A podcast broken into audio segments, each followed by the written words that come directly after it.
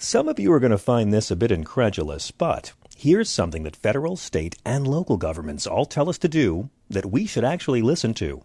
Eat more fruits and vegetables. You've heard about the health benefits of increasing plant based nutrients into your diet, but how can you easily consume all the fruits and veggies needed? Well, it's easy by adding Grown American Superfood and Essential Vitamins Plus Immunity into your meals.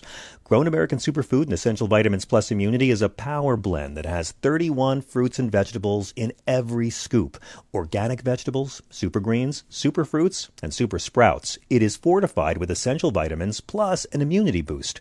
And right now, you can get a free two-week supply of Grown American Superfood and Essential Vitamins Plus Immunity by just paying $8.95 for the shipping and handling. And not only that, you'll also get a free frother to quickly whip up your healthy and nutritious Grown American drink.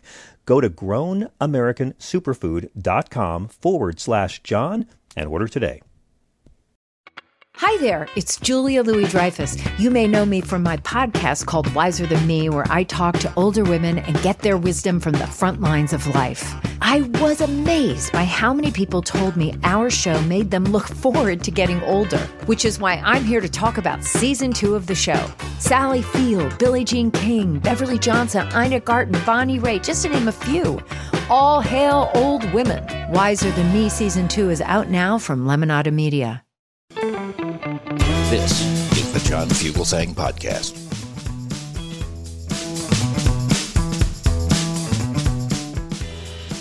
This is Sirius XM Progress. I'm John Fugelsang. Welcome to Tell Me Everything. Hello to all the daywalkers listening on the Sirius XM app and on demand and on the John Fugelsang podcast. Hello to our evil army of the night. We'd love to hear from all of you. You can always send emails to our Facebook page or my website, or you can call us, even if you're a daytime listener. Get some announcements out of the way. Thea Harper, uh, the goddess, is here. Chris Hauselt is running this thing from the South Carolina Bureau.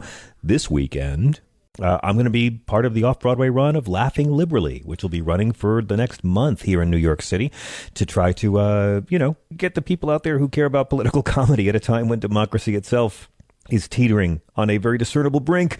A lot of great comics are doing this show. It's uh, called Indictment Incitement. You can go and get tickets to that at indictmentexcitement.com if you can remember to say those words in that order. I'm going to be at the, uh, where am I playing? I'm playing at the Belly Room at the uh, at the comedy store in LA on Monday, October 17th. That's right after this show. I'll be going on stage there. So come see that. And of course, the big sexy liberal comedy tour with Stephanie Miller. This one's called the Save Democracy Tour. Our uh, last show of the midterm season will be at the Saban Theater in Beverly Hills on Saturday, the 22nd of October. You can get tickets at sexyliberal.com.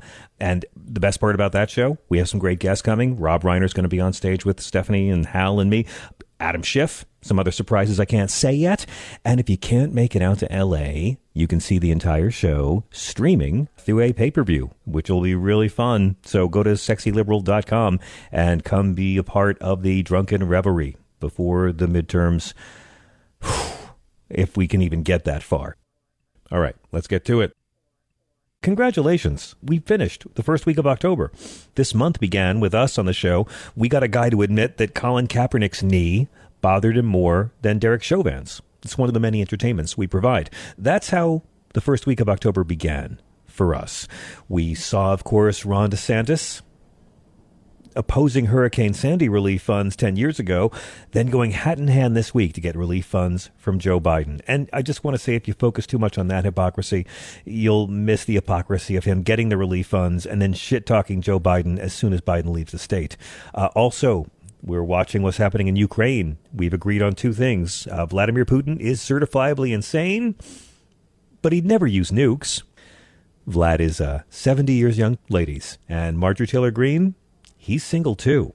We saw Tucker Carlson decide to blame the American president for the Nord Stream pipeline bombing. What was Tucker's evidence? Tucker doesn't need evidence, sheeple, because making gas prices go up again. That was all along Joe Biden's evil strategy to win the midterm. So, of course, he blew up the pipeline.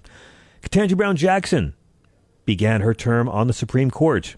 Unconfirmed reports say on day one, Clarence Thomas turned to her and said, You smell nice. He didn't do that, but I want to believe he did. Uh, Clarence Thomas, of course, is in the news all week long because, as you guys know, he's helping Trump with Trump's corrupt theft of U.S. documents, even though Justice Thomas's wife, Ginny, helped Donald Trump's corrupt attempt to steal our democracy. But again, in fairness, these are totally different types of corruption. Completely unrelated crimes, liberals. Get off their back. Clarence Thomas has recused himself from credibility. And then, of course, it's hard to say, but I think the story of the week's got to be Herschel Walker. His lies about having a cop didn't bother the Republicans. All those secret children he lied about to his staff, that didn't bother Republicans. The way he held a loaded gun to his wife's head.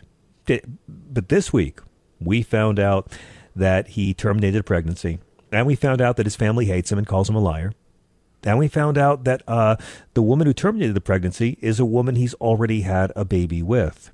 And then we found out that he pressured her to have another abortion, and she didn't do it, and that child's now 10, and Herschel has seen that child three times in his life. Republicans didn't care because Republicans don't care. They care about winning. That's it. They care about power. They care about owning the libs. But things like ideology, that's just shit you say to get people to feel good when they vote for you. Only thing I can say for sure, I would bet cash money now that the Herschel Walker Raphael Warnock debate is also about to be aborted. that's that's what they revealed this week. I oppose abortion in all cases, unless it's to save the political life of the father. If the Republicans cared about abortion, they'd fight for easier access to birth control. If they cared about abortion, they'd want to have sex ed in schools. They don't. They need abortion as a campaign issue. We talk about it all the time. Like they don't care about undocumented immigration. If they did, they'd lock up people like Donald Trump who hire all these folks. They don't care. They need to run on it. By the way, speaking of Herschel Walker, uh, good to know at the Georgia State Fair, Brian Kemp, governor running for reelection against Stacey Abrams, said, of course he'll keep on supporting Herschel Walker, even though abortion is a murder. Every abortion is murder, and Herschel Walker paid for murder. But he feels really bad about it, even though he says he didn't do it. So he didn't do he lied, but he feels bad about it. And he said he's been forgiven and redeemed, but he didn't do it. Everyone in his family that says he's lying is lying. So vote for the guy whose family warns you about him.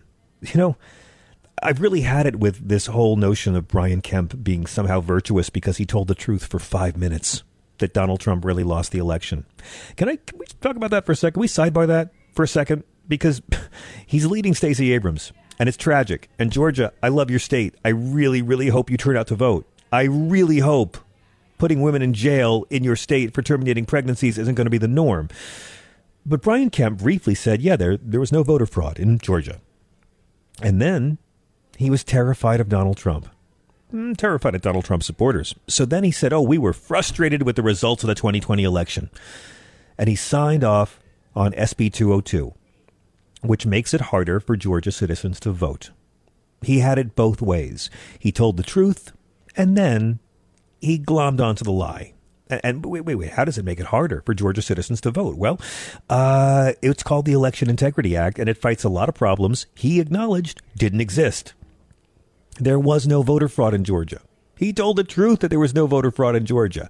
But then he was so scared of the backlash, he passed a big old law to fight all this voter fraud in Georgia, drastically reduced drop boxes. That makes it harder for people to vote especially disabled people. He shrank the window for early voting. That makes it harder for some people to vote. He made it a crime to give water to people on long lines. He has now a voter ID requirement for mail in voting, even though there is no problem in any of the states with voter impersonation. Voter ID laws exist for one reason to make it harder for American citizens to vote. And, and best of all, uh, this law allows state officials in Georgia to interfere in county election management if they don't like the election outcomes that they're seeing. He literally allowed big government to throw out democracy if they feel like it. Brian Kemp defended the truth against the conspiracy theories for about a week. And then to save face with MAGA, he spread conspiracy theories about voter impersonation and election fraud to pass a bill that makes it harder for Georgians to vote. He was brave for a week. All right, let's get back to the uh, Sacheen Littlefeather died, the Apache activist and actress who refused the Oscar on Marlon Brando's behalf in 1973. Ringo Starr had to cancel his tour because he's got COVID and he's 82. Please, Ringo, get better. Uh, Elon Musk and Twitter they now have until the end of the month to figure out how their marriage is going to work. This $44 billion deal that he wanted and then didn't want, and now he wants again, and now he's trying to weasel out again. You know, it's like all I'll say about Elon Musk if you're going to watch a production of Hamlet, it helps to have a convincing actor in the lead. Dude from the Proud Boys, Jeremy Bertino, pled guilty to seditious conspiracy. Now, the first member of the group to admit to the charge since January 6th. OPEC is cutting back on oil our gas prices will go up. We know it is the fault of OPEC, which includes Saudi Arabia and Russia. In other words, Hunter Biden, watch the fuck out. We're coming for you. Oh, yeah, uh, they're going to indict Hunter Biden, except they're not. Law enforcement officials said it, but law enforcement officials, they don't do indicting. Prosecutors do. And it was a leak. So that was supposed to be the big news of the day. And then Biden essentially pardoned anyone who has a federal conviction for nonviolent weed possession. And uh, we found out that the U.S. has erased racial disparities and new COVID 19 death rates even after you adjust for age. Why? Well, because the Biden administration worked so hard to get black and brown people uh, in rural areas to get their shots. And now the remaining pool of unvaccinated Americans is disproportionately Republican and white, which is very sad. We would like these folks to get their shots and live a long time, but it's yet more proof from this administration that if you spend money and try to reach poor Americans, you can make a difference. Also, state secrets found on Hunter Biden's laptop zero. Zero. And finally, today, it comes back to Herschel Walker once more. They fired their political director, Taylor Crow. Two people familiar with the matter said Crow was fired after a suspected leaking to members of the media. In other words, they're terrified and they want to make it look like they did something. But right after this news came by, the woman who said Herschel paid for her abortion in 2009 told the New York Times he urged her to terminate a second pregnancy two years later. So, Republicans, what are you going to do? Herschel committed murder one time, then he attempted murder a second time. This is Herschel, right? A week ago, Herschel was saying, I did not have sex with that woman who says I paid for her abortion in 2009. By today, uh, we did have a baby together two years later. Finally, a new COVID wave appears to be brewing in Europe as the cooler weather is arriving. Public health experts across the pond are warning that vaccine fatigue and confusion over what vaccines we should get might keep people from getting their boosters. And British officials are saying a renewed circulation of the flu and a resurgence in COVID could really overstretch their national health service this winter. There's new Omicron subvariants. They're gaining ground. I know you think we're behind it, but brothers and sisters, you are listening to a guy who had long COVID this year. You don't want to mess with long COVID. You don't want to spend months like I did. It's a big drag. And right now, the EU cases reached 1.5 million last week. That's up 8% from the week before, even though there's a lot less testing this is getting scary. Case numbers are going down still, but but that's because we're not testing. Hospitalization numbers have gone up. Nobel Peace Prize was given to Ales Bialiatski, the detained activist in Belarus, Russian Human Rights Organization Memorial, and Ukrainian Human Rights Organization Center for Civil Liberties. Very inspiring. You knew it would have something to do with the war in Ukraine. The committee said they wanted to honor three outstanding champions of human rights, democracy, and peaceful coexistence. And finally, um, the rate of suicides in our country last year went to near record levels, according to a report from the CDC. This was quietly released and didn't get a lot of coverage in the media, but last year's rise overturned a two year trend in a decline in suicide deaths in America. Last year, 47,646 recorded suicide deaths in one year. That figure, my friends, represents one American death every 11 minutes. That's 14 suicides for every 100,000 Americans. Now, the overall rate has increased by about 31% over the last 20 years. And no one can agree in the psychology world on how the pandemic would affect the rate of suicide in the U.S. Some were hopeful that the isolation might keep people away from stressors Others feared the isolation might damage mental health, and both could be true. If you or a loved one are struggling with suicidal thoughts, remember you can always call the National Suicide Prevention Lifeline. The number is 800 273 TALK. 800 273 8255, or you can contact the crisis text line by texting TALK to 741 741. And anytime, if you are struggling with these thoughts, if it's getting too real and you have no one to talk to, you can pick up your phone and text or dial 988. Help is there, and we need you there too. Achieving a gorgeous grin from home isn't a total mystery with Byte clear aligners. Just don't be surprised if all of your sleuthing friends start asking, What's your secret? Begin by ordering your at home impression kit today for only $14.95. Byte clear aligners are doctor directed and delivered to your door. Treatment costs thousands less than braces. Plus, they offer flexible financing, accept eligible insurance, and you can pay with your HSA FSA. Get 80% off your impression kit when you use code WONDERY at Byte.com. That's B-Y-T-E dot com. Start your confidence journey today with Byte. Delve into the shadows of the mind with Sleeping Dogs, a gripping murder mystery starring Academy Award winner Russell Crowe. Now available on digital. Crowe portrays an ex homicide detective unraveling a brutal murder he can't recall. Uncovering secrets from his past, he learns a chilling truth. It's best to let sleeping dogs lie. Visit sleepingdogsmovie.com slash Wondery to watch Sleeping Dogs, now on digital. That's sleepingdogsmovie.com slash Wondery.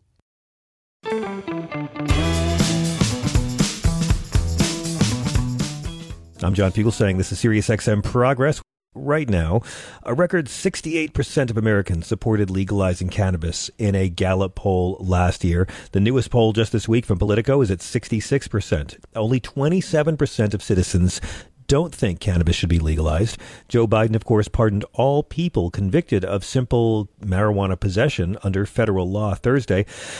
And he asked for an expeditious review of how marijuana is scheduled under federal law. I always get a bit suspect when I hear about these expeditious reviews because we've had lots of these reviews over the decades. We all know the numbers, and it seems like, is that just a snooze alarm to have more time to not do anything? And then I realize I'm undercutting this short. This is the biggest step ever taken towards decriminalizing cannabis in this country. So I need someone smarter than me with a much better perspective on this on the federal and state level.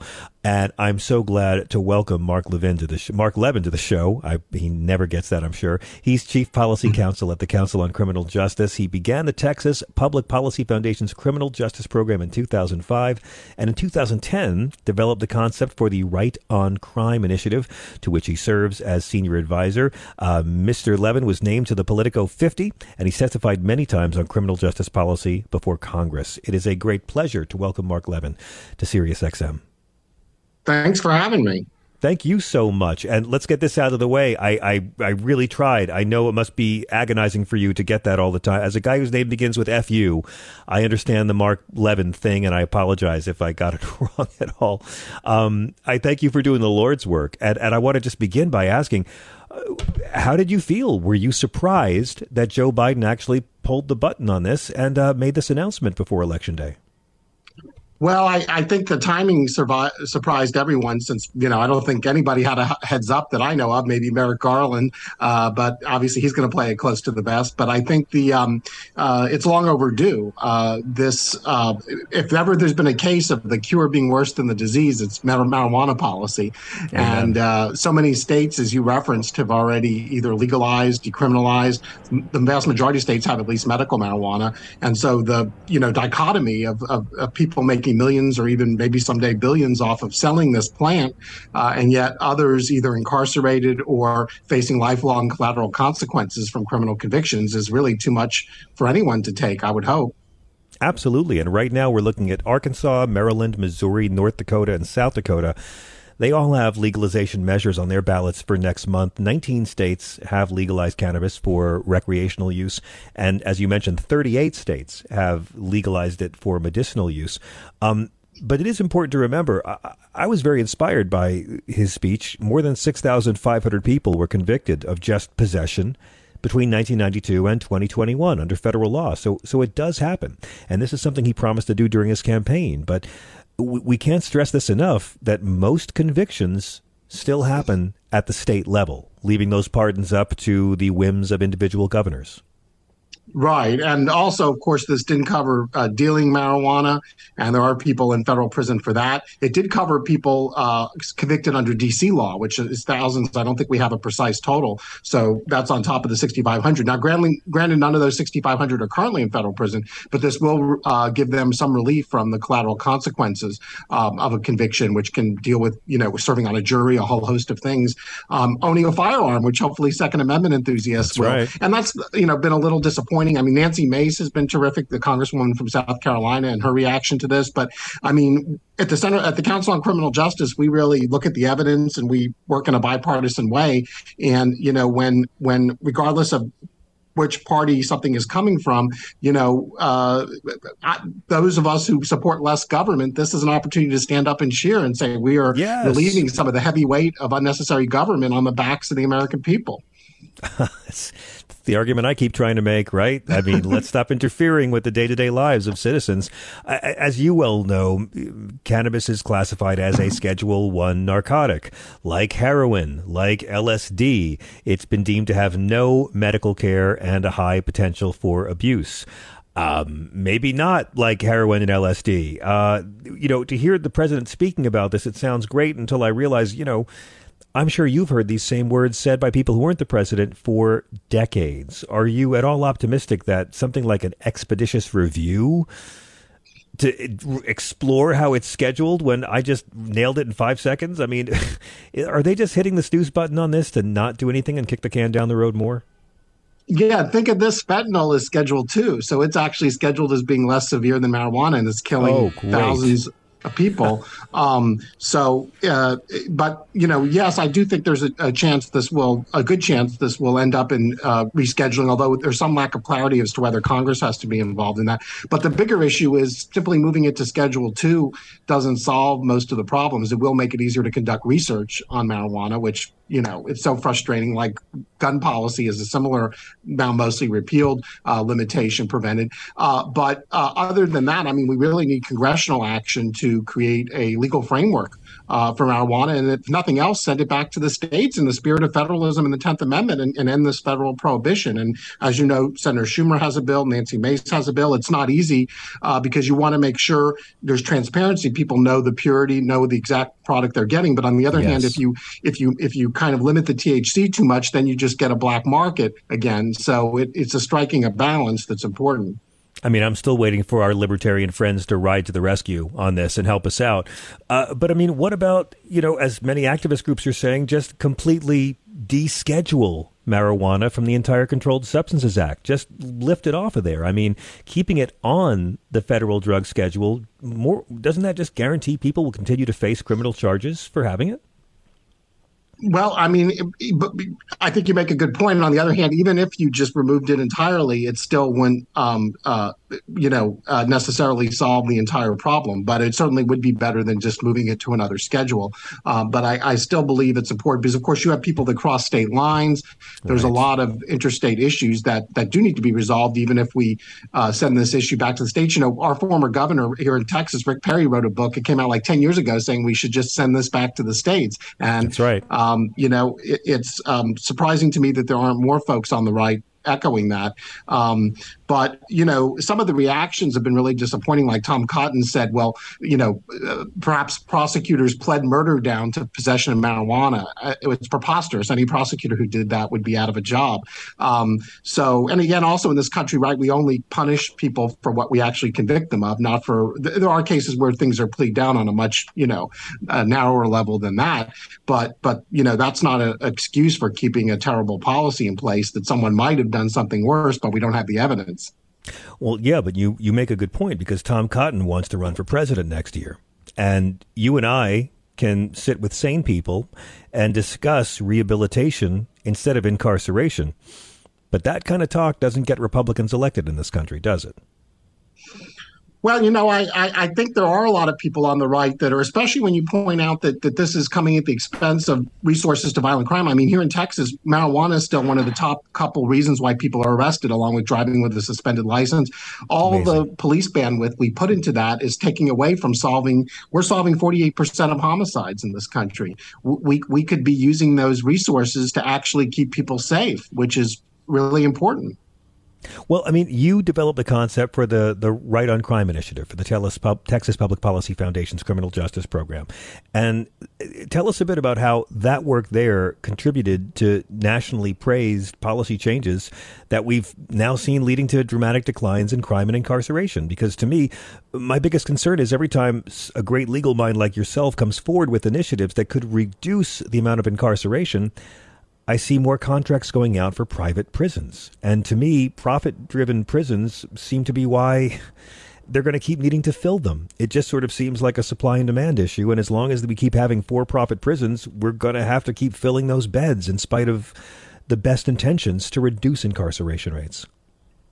Well, you know, actually, there's there's a lot of progress that's been made, including in red states over the years. I mean, in terms of actually closing prisons, we we started in Texas in 2007, and we were going to. The projection was we'd have to build 17,000 prison beds, and instead we put in place a lot of alternatives to prison, um, and we ended up closing more than a dozen prisons. And right. uh, you know, the federal prison population has come down dramatically. Juvenile incarceration is down by more than half over the last 15 years. So you know, there's a lot of um, uh, a lot to celebrate, um, uh, but I think one of the things with marijuana in particular is it, it doesn't, it, it's not a major contributor to state prison populations either. Um, right. But it is a substantial driver in places where it's still criminal, like Texas, of jail population. So someone goes to jail, and if they don't have money, they can't bail out. And all the research tells us, even if you're there for 72 hours, your car's impounded, you may lose That's your job. It's extremely destabilizing. We, we send people back out in worse shape than when they came in, and it's counterproductive. Yeah, it's not a gateway drug so much as it's a gateway infraction. Much like not having your seatbelt on, the cops can use it to, as we say, fuck with you in untold number of ways. And as you well know, we're at a time when we are still 25% of the world's prisoners, but only 5% of the world's population. Uh, let me ask, Marc, what should the average American understand about the ability of drug courts to reduce the recidivism rate and to keep families together instead of people just going back into jail over and over again for nonviolent drug offenses.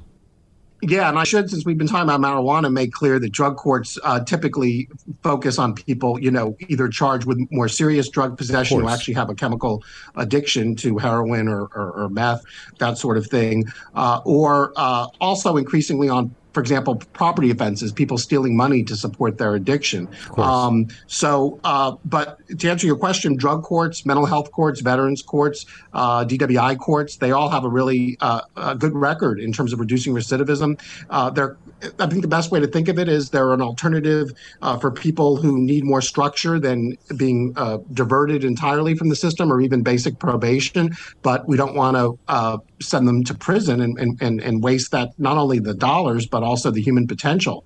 And so there's so many, I mean, the data bears it out, so many stories of people, grad, bizarre graduation ceremonies from these courts and uh, achieving great things. And of course, the other great good thing about these uh, treatment courts is it's more of a collaborative relationship between the defendant, the defense lawyer, the prosecutor, the judge, treatment providers. So it's right. rather than this adversarial approach that we focus on so much. And it also, from what I understand it, there's a bit of a, a, a, carrot and stick incentivizing there. If someone misses a court date, they might have to go to jail for a weekend, but not five years. And in many cases, the weekend can strongly encourage people to make their court dates and not have to go back for longer stretches.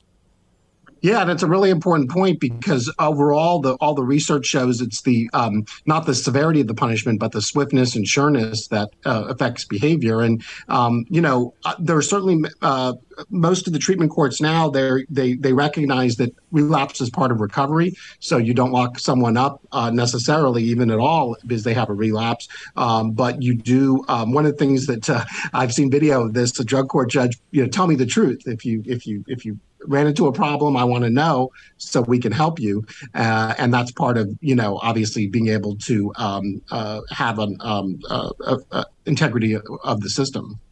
Do you see a time when we would see full decriminalization of cannabis even in republican led states? I mean it just seems so good for a consumer tax base?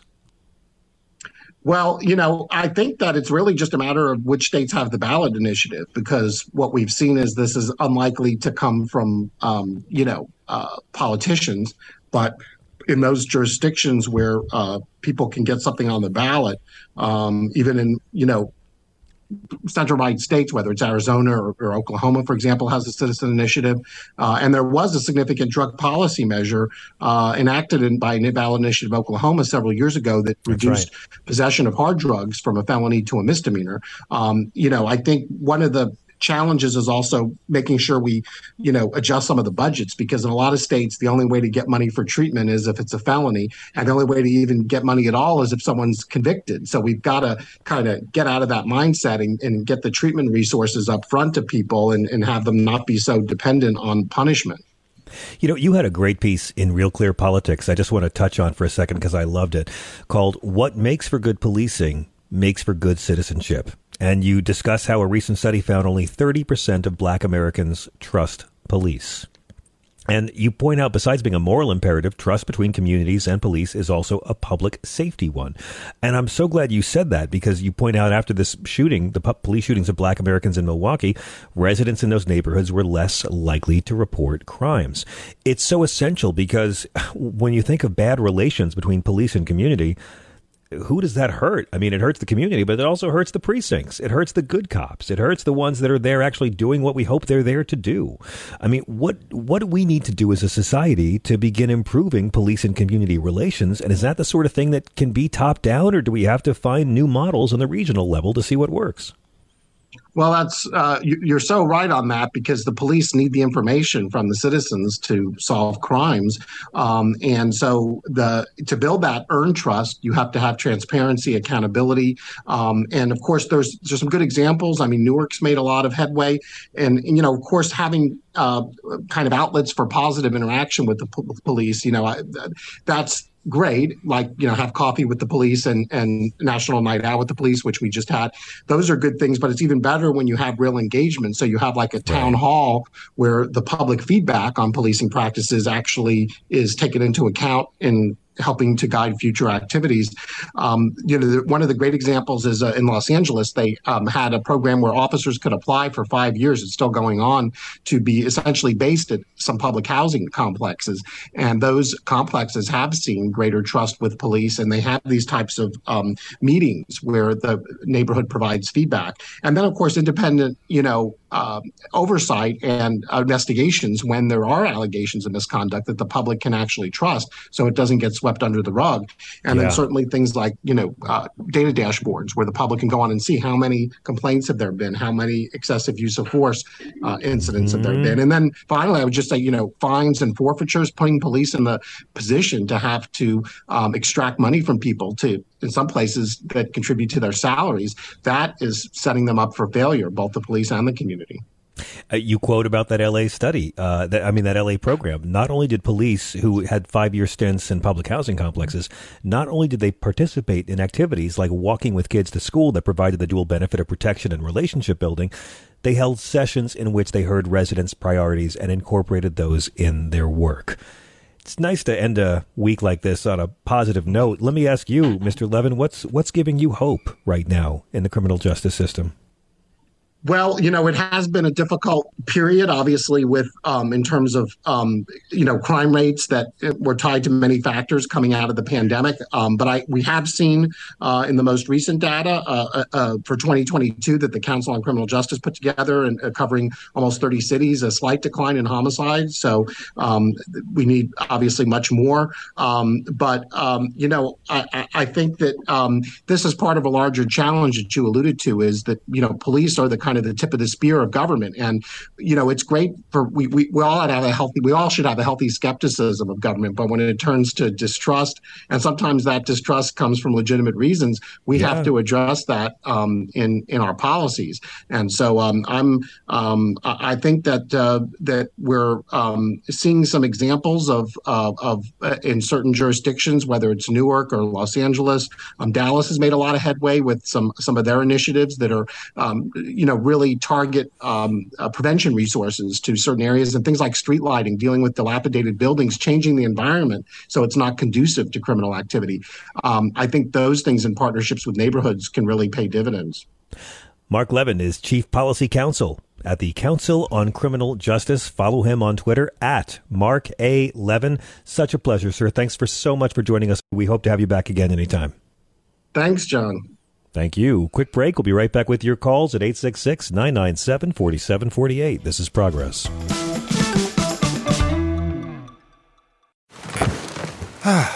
the comfort of your favorite seat is now your comfy car selling command center, thanks to Carvana. It doesn't get any better than this. Your favorite seat's the best spot in the house. Make it even better by entering your license plate or VIN and getting a real offer in minutes. There really is no place like home. And speaking of home, Carvana will pick up your car from yours after you finalize your offer. Visit Carvana.com or download the app and sell your car from your comfy place. CarMax is putting peace of mind back in car shopping by putting you in the driver's seat to find a ride that's right for you. Because at CarMax, we believe you shouldn't just settle for a car, you should love your car. That's why every car we sell is CarMax certified quality so you can be sure with upfront pricing that's the same for every customer. So don't settle. Find love at first drive and start shopping now at CarMax.com. CarMax, the way car buying should be.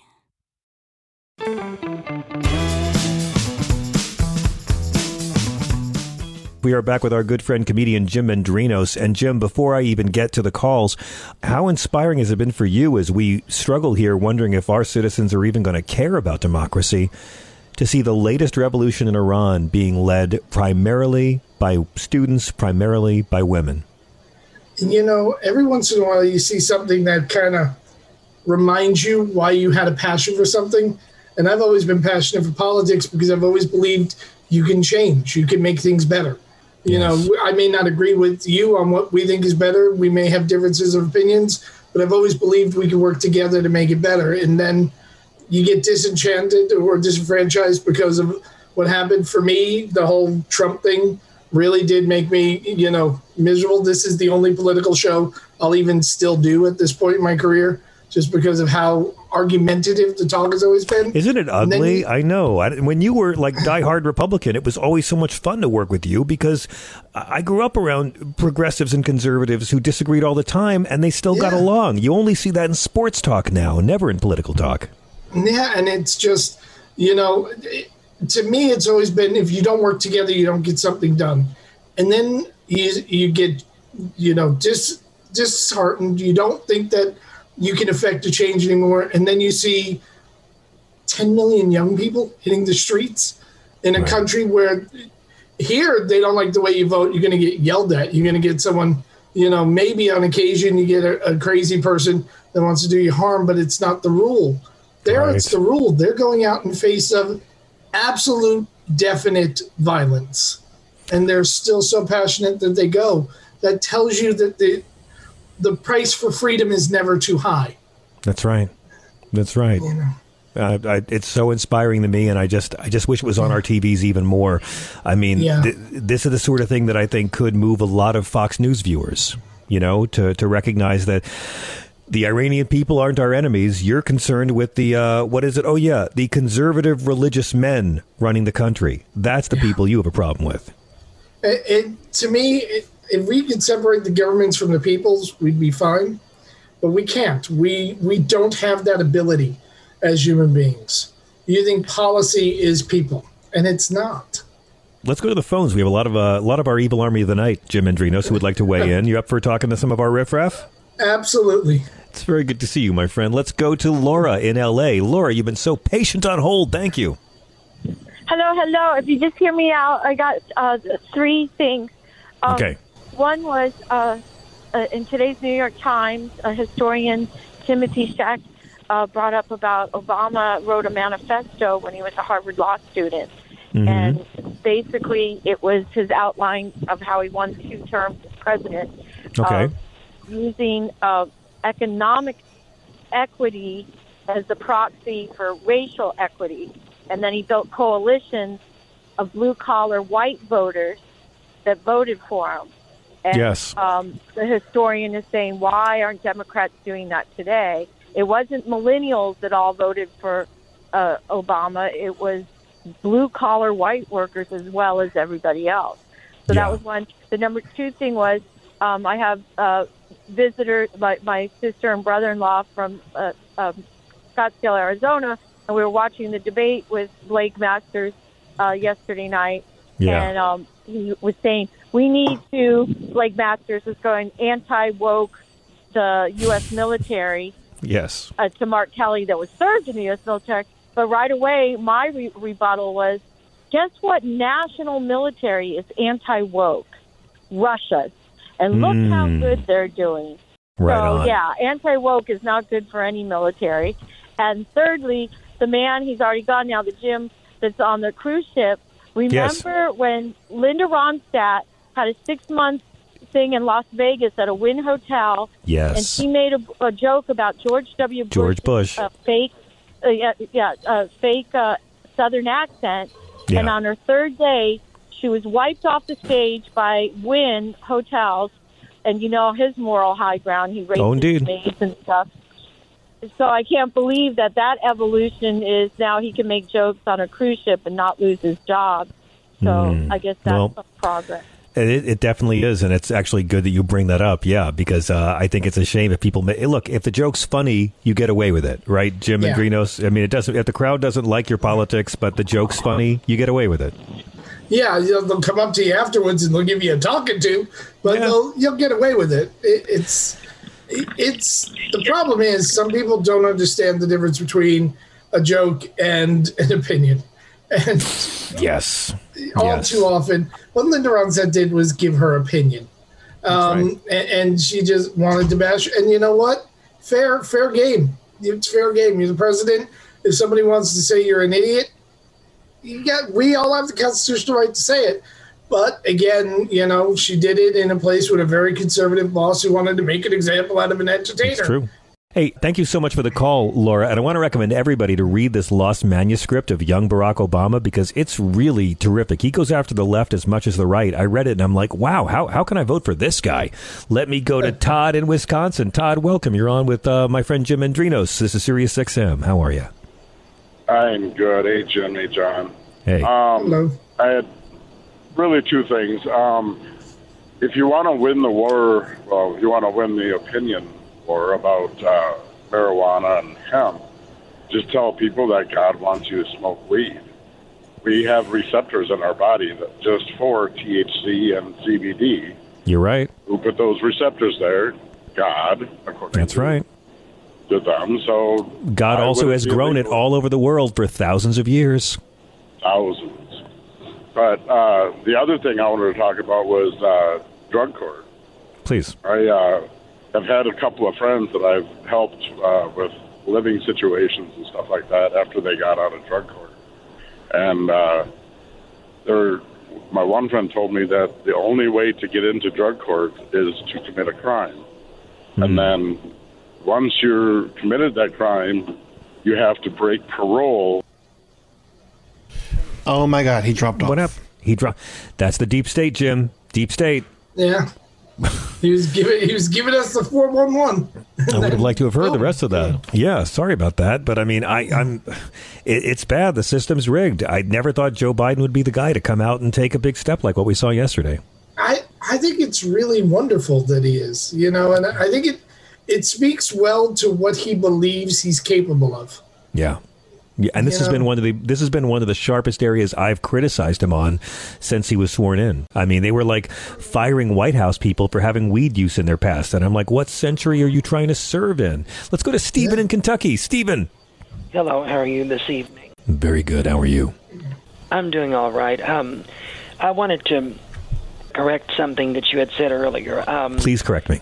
June Allyson was the spokesperson for Depends, and June Cleaver was on Leave It to Beaver. I, I know you mentioned that. And then, of course, Yes. Christian Walker was the star of the erotic version of Seven Brides for Seven Brothers. So I just wanted to correct all of that. Oh my Um, God, you're so right. No, I'm so sorry to the estate of June Allyson. I totally she was no, no, no. Well, I can understand because, well, June Allyson also. I June remember- Allison was in Little Women, right? She was the one in Little Women. In I'm so dumb. Yes, I'm so second- stupid. I'm so sorry, the June Allyson fans around the world. Well, I've never been crazy about her myself, to be perfectly honest. I don't see how she could keep a straight face doing those Depends commercials, but that's another story. Hey, she was getting work. That was work. I'm sure she felt had mixed feelings about it too, but she kept up her union. I've heard and, and- stories about that woman, but I'm not going to go into it tonight. oh, well, Um, okay. Well, I was going to just mention, as far as the elections are concerned, I'm having some trials and tribulations right now in my home state with obtaining my absentee ballot.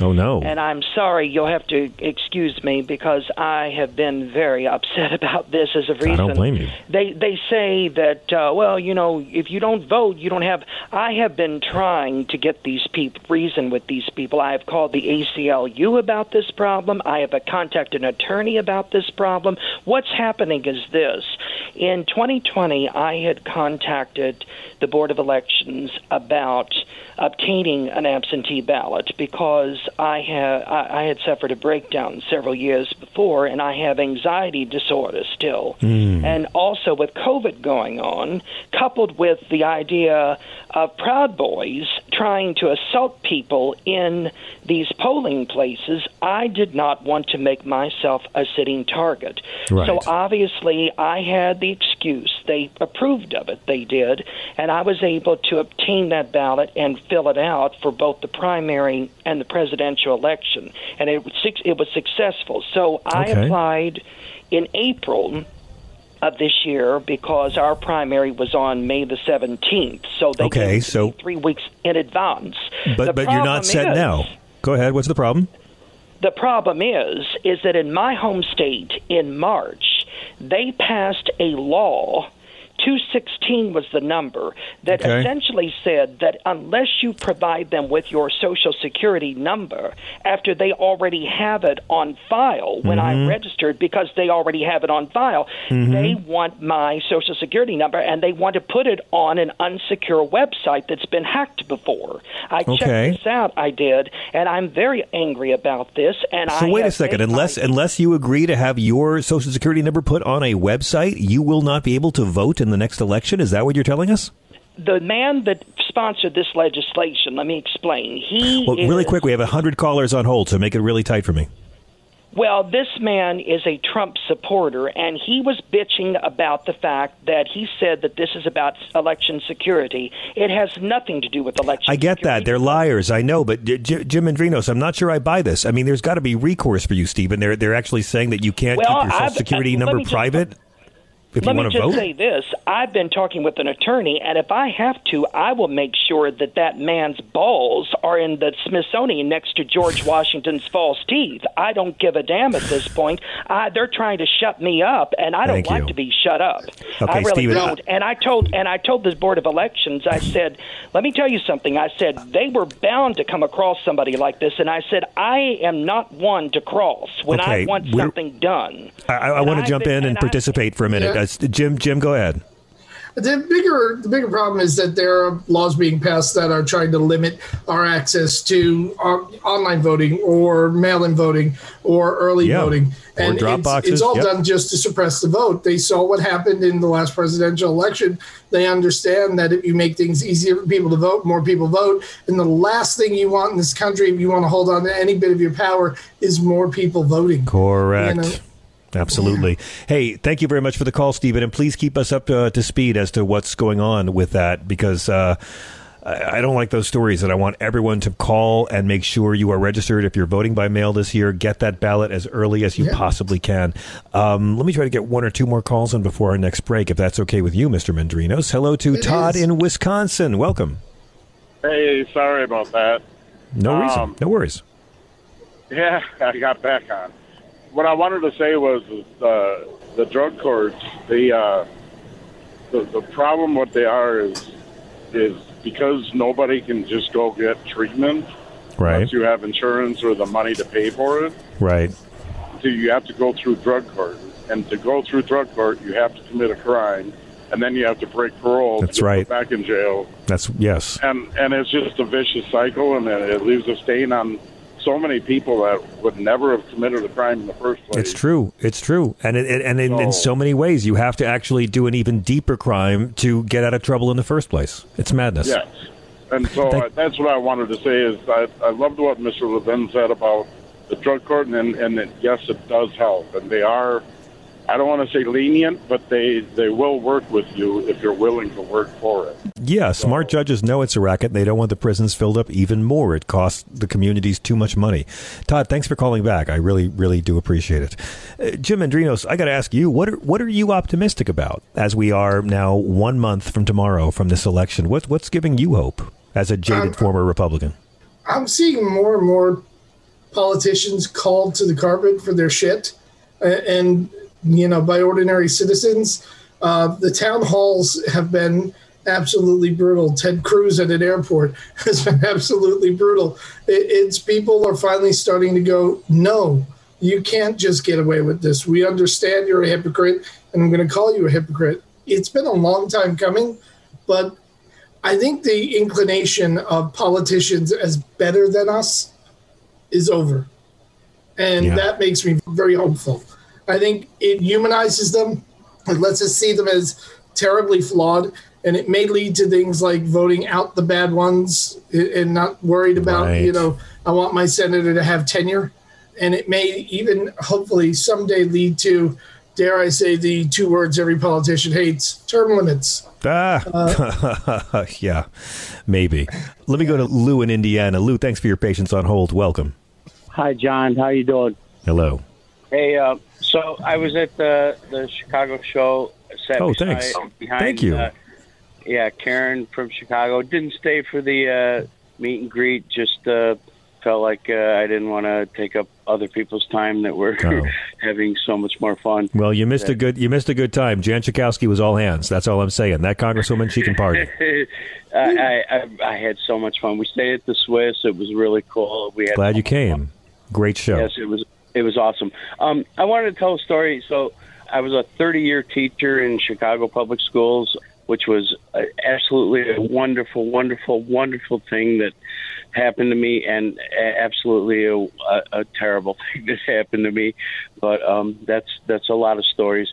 So now I drive a street sweeper for uh, my town, which is just south of Gary, Indiana.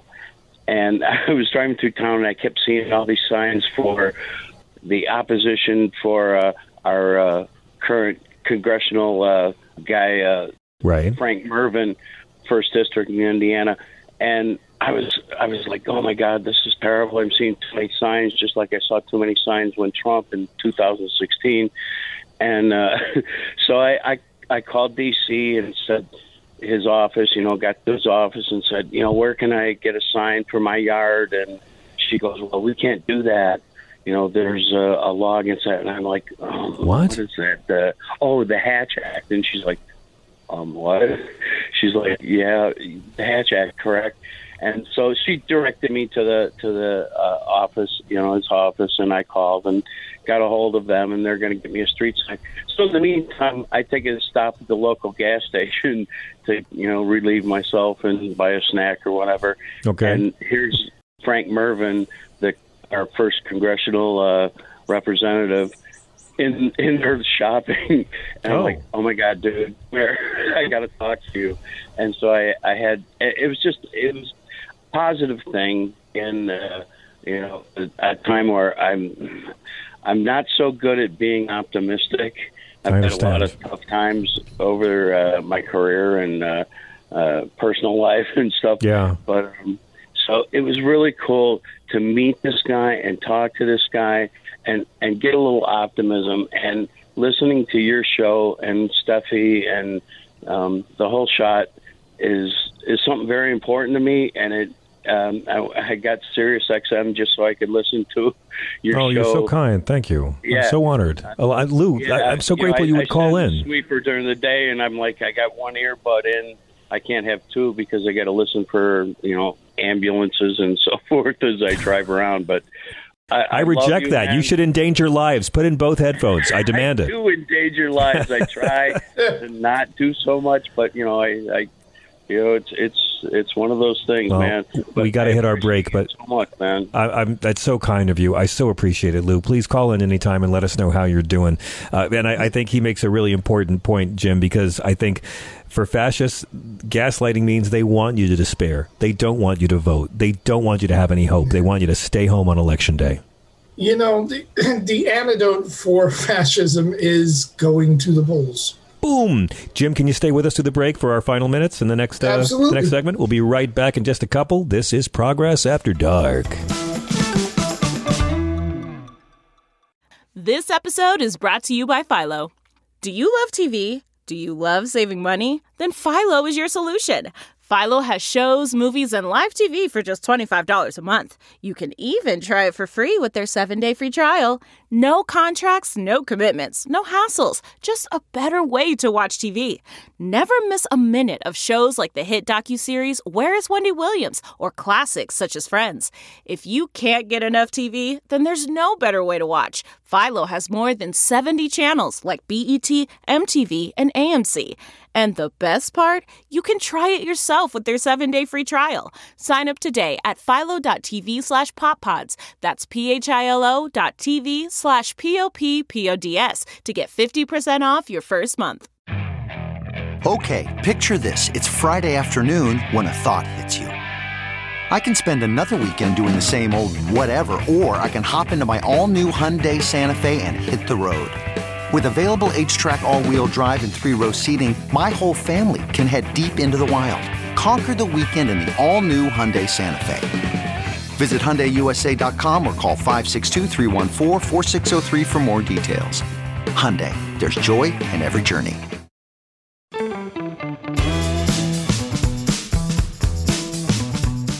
Jim had the best idea. He was just telling me, you know, like I'm like, oh, we got to get all private money out of elections and have elections be publicly funded. And and Jim, you think what we really need to do is somehow get movement behind a law that says you can only donate to a candidate if you can also vote, vote for for the candidate. It makes the most logical sense. Everyone talks about, I don't want my union to choose who they're giving money to. Okay, unions can't vote, so they can't do it. Unions can't give money to it. Uh, PACs can't give a vote for somebody. All those places can't do it. If you can't raise from your constituents enough money to run a commercial, you don't run a commercial. It should be that simple. Jim, you're running a new club in Newark that I can't wait to come perform in. Tell us a bit about what you're doing in our final minute together. We have, uh, or I just started with my partner John G, a club in New Jersey, Newark, New Jersey, called on uh, on Washington Street. I give it the full plug, uh, 144 Washington Street, called Comedy Therapy, and we've got shows every Thursday, Friday, Saturday. Uh, we are right in the University Heights section, which is a great section in Newark. Newark is the largest American city that never had a full time comedy club. Boom, And when we were looking for it, we just went, let's do that. And and it's been crazy. I mean, the food is good, the the people are good. There's a it's BYOB, so you're not gonna have to spend eight hundred dollars for two drinks. You know, It- Well, I can't uh, wait to come play so there. far, everything you can, everything you I've always wanted in a comedy club. You know this, Sean. As a performer, you walk into a club, you see them running it bad, and you go, "Well, if I was running it, I'd do this, this, and this." And now I'm running it, so I'm thing. doing this, this, and this. Hey, Jim, tell our listeners how they can follow you and your comedy. Instagram, Andrinos in Exile, or on Facebook and uh, Twitter at Jim Mendrinos. Uh, that's the best way to go to hold of me, or go to my website, worldsbestcomic.com. Brilliant. Thank you so much for joining us today, Mr. Mendrinos. I also want to thank uh, Jim David and Marc Levin for joining us in the first two hours. And thanks to Thea and Chris for being awesome as well. We'll be back tomorrow. Peace.